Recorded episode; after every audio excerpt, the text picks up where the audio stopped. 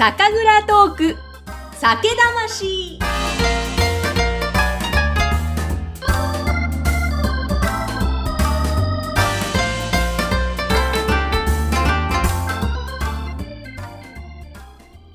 こんにちは。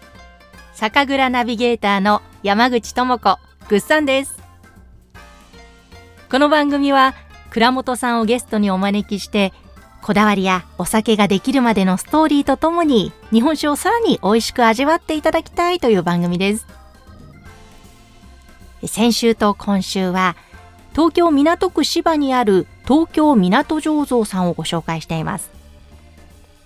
1回目と2回目は株式会社若松代表取締役で東京港醸造株式会社取締役会長の斉藤俊一さんのお話でした。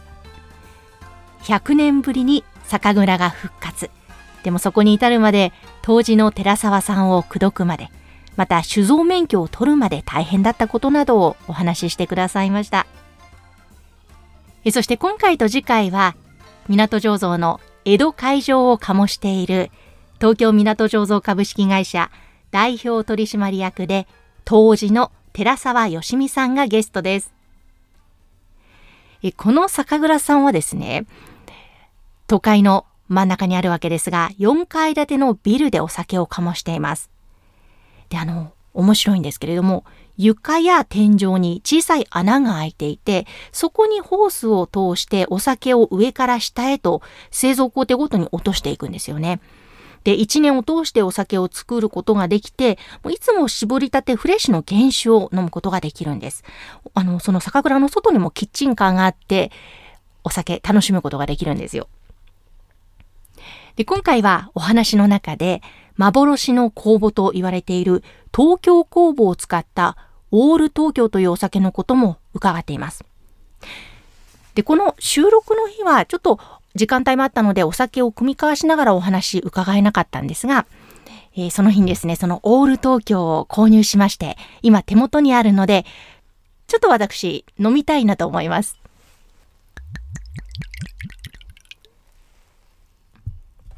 それでは、いただきます。乾杯うーん、おおわあ面白い。あのですね、すごくキレもいいんですけども、酸味があるんですよね。ふわーっていう爽やかな酸味が口の中いっぱいに広がります。あー、美味しい。一気に体がこう緩みますね。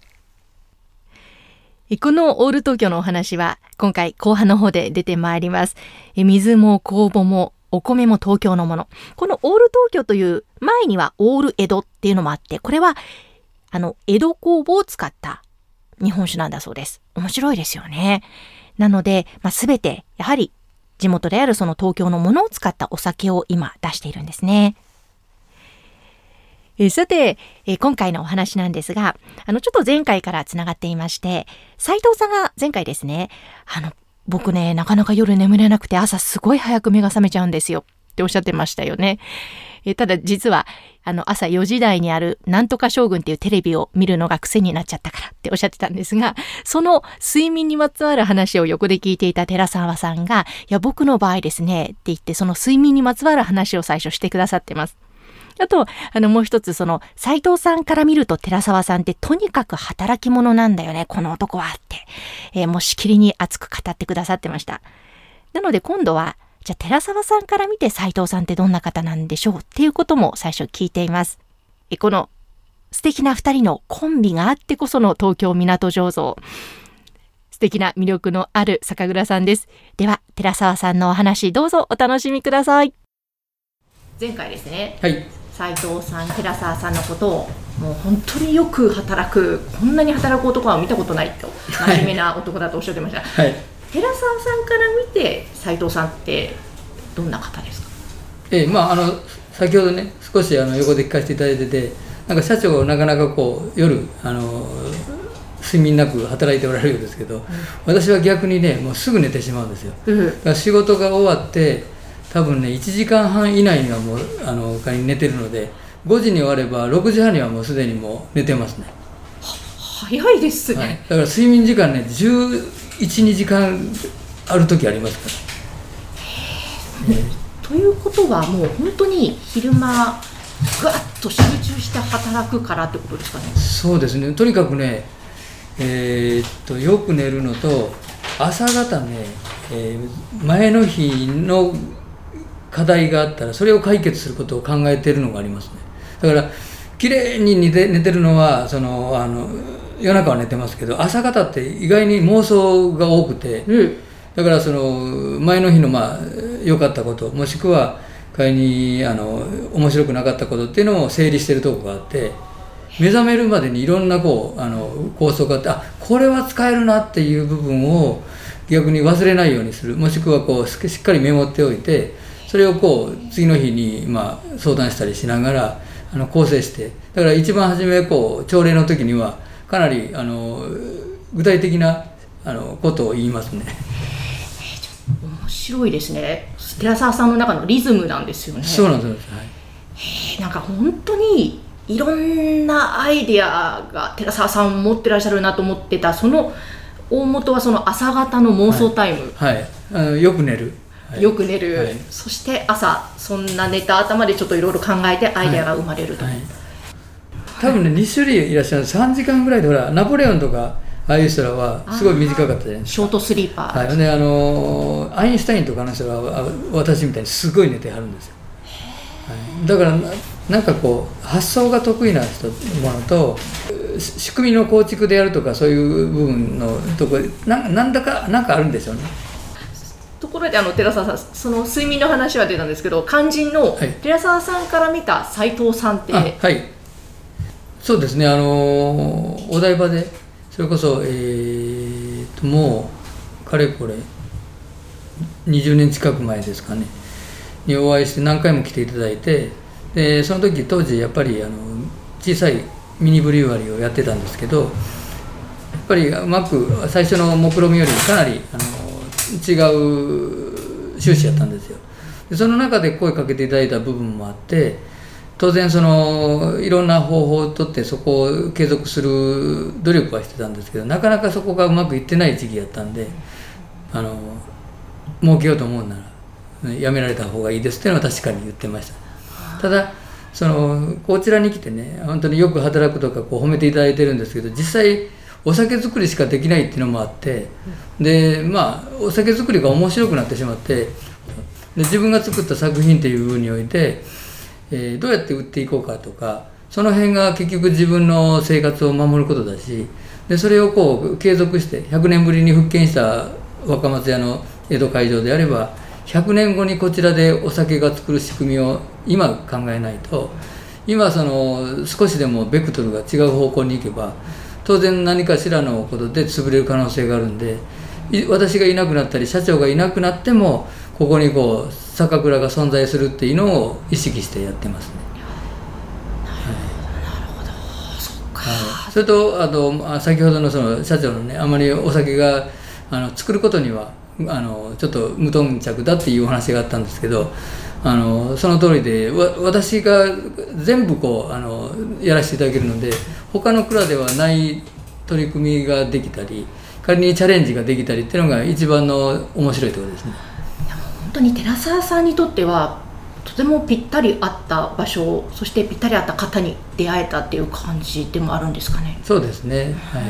い。まあ、あのたくさんあの何社も経験してますからあのその中でその全て自分の思うようになんてとこなんて一社もなかったですしまずその今までの既存のお酒は大事にしながら新たに売り上げが上がるようなものを開発してくれとか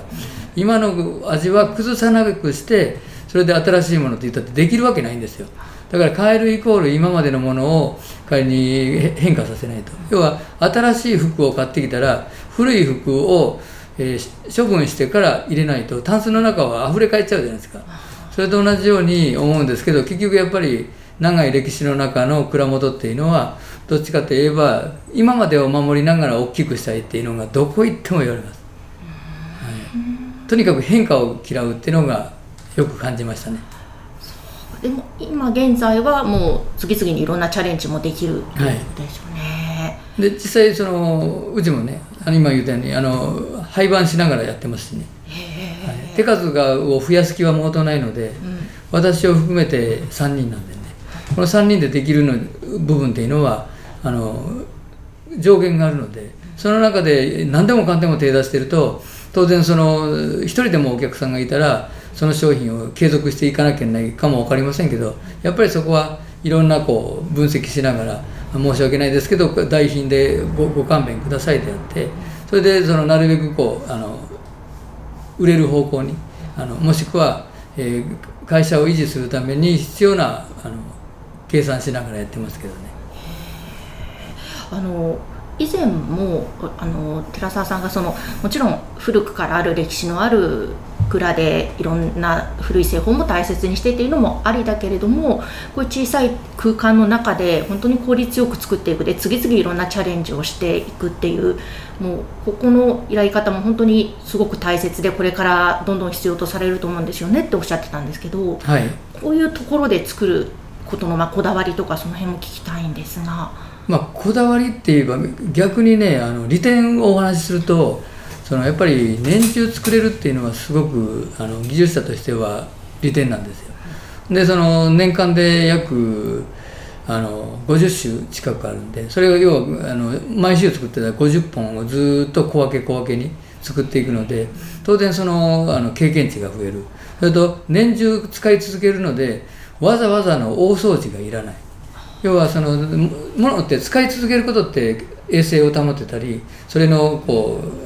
なんか馴染みであったりとか出ますよね。それと同じようにやっぱりあの設備もそうですしそのテクニックもそうですし作業者もどんどん慣れてきますしその中であの変えなきゃいけない部分は変えていきますしだからそあの効率よく合理的にどんどんなっていきます、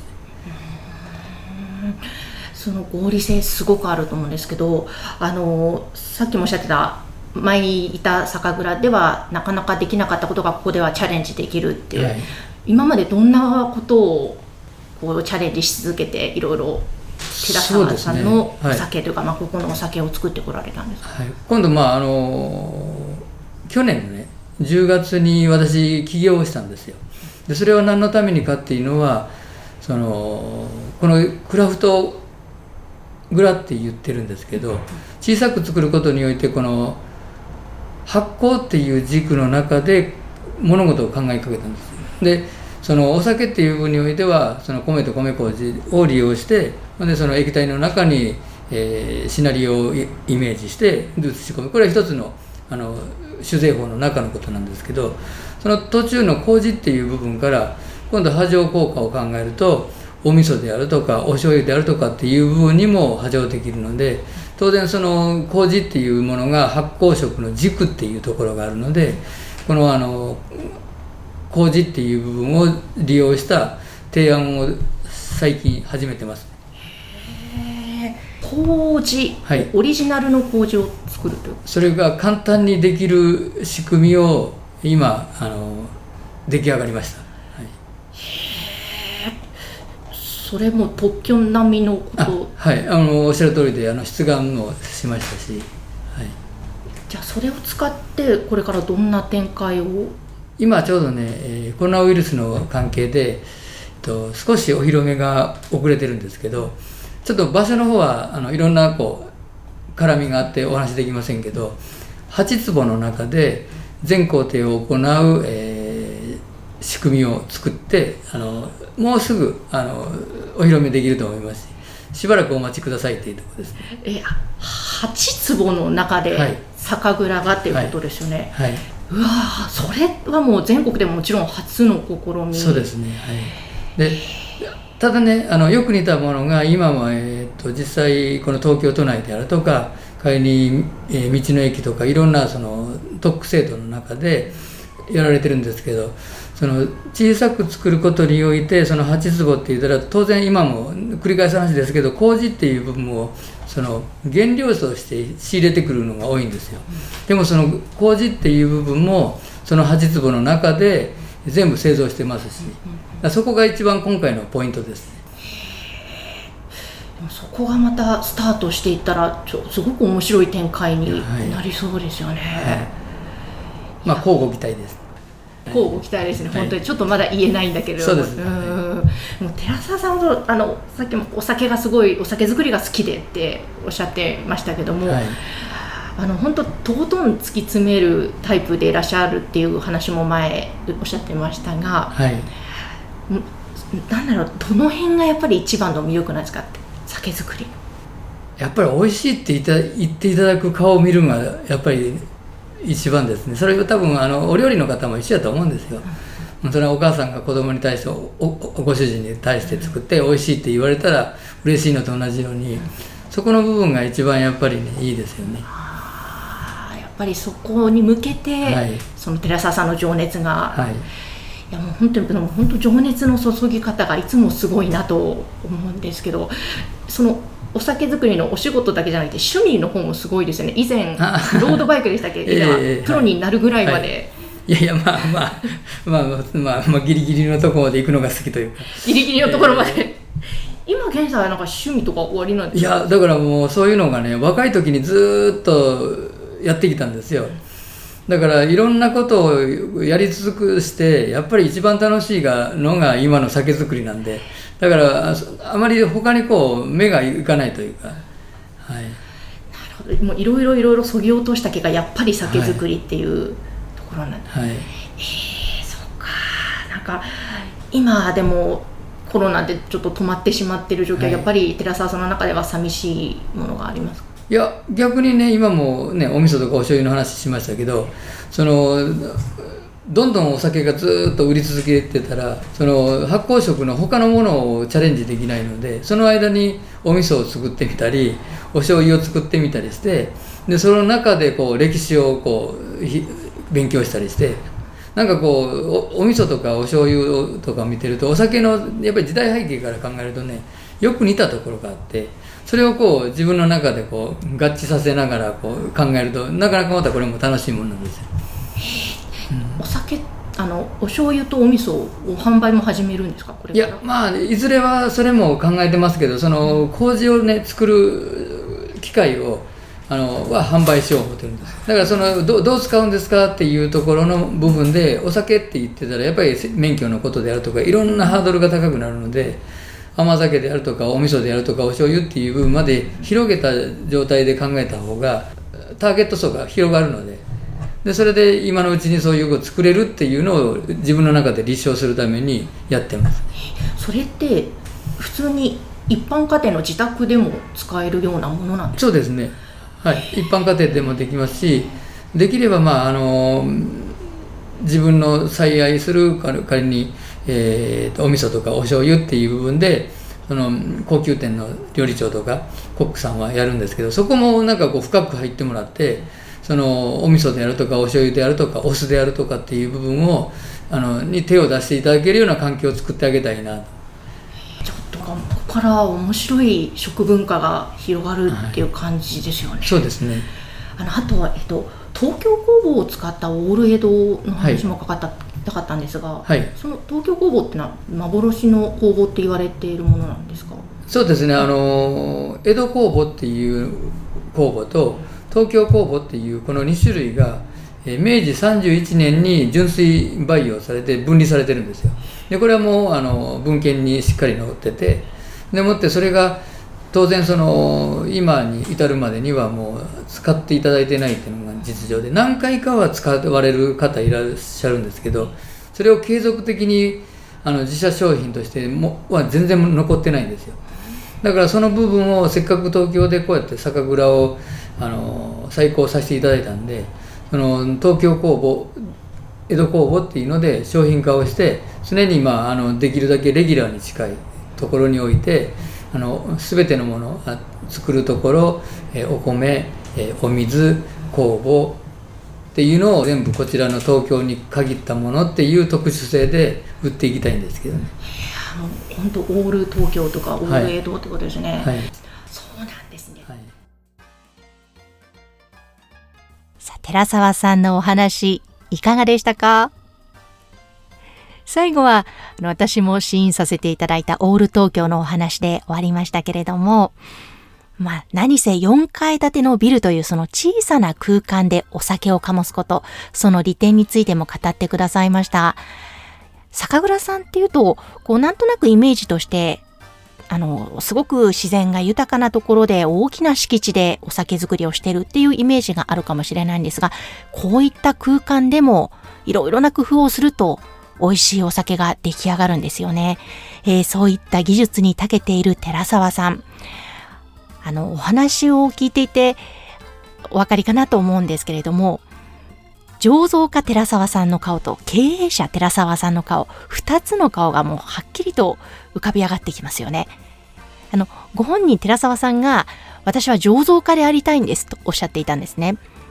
あの、というのは、例えば音楽を奏でる音楽家とか、絵を描く画家さんとか、そういう芸術家がいるように、僕は醸造家でありたいと。そんな、すごくかっこいいことをおっしゃっていたんですが、そのかっこいい面と、そして、もう次々にいろいろな発想が小さな体から飛び出してくるという、もう経営者、アイデアマンといいますかね、その経営者の寺沢さん、この2つがあって、もう両方を楽しんでらっしゃるんだなっていうふうに思いました。で、この日ですね、の収録が終わった後に、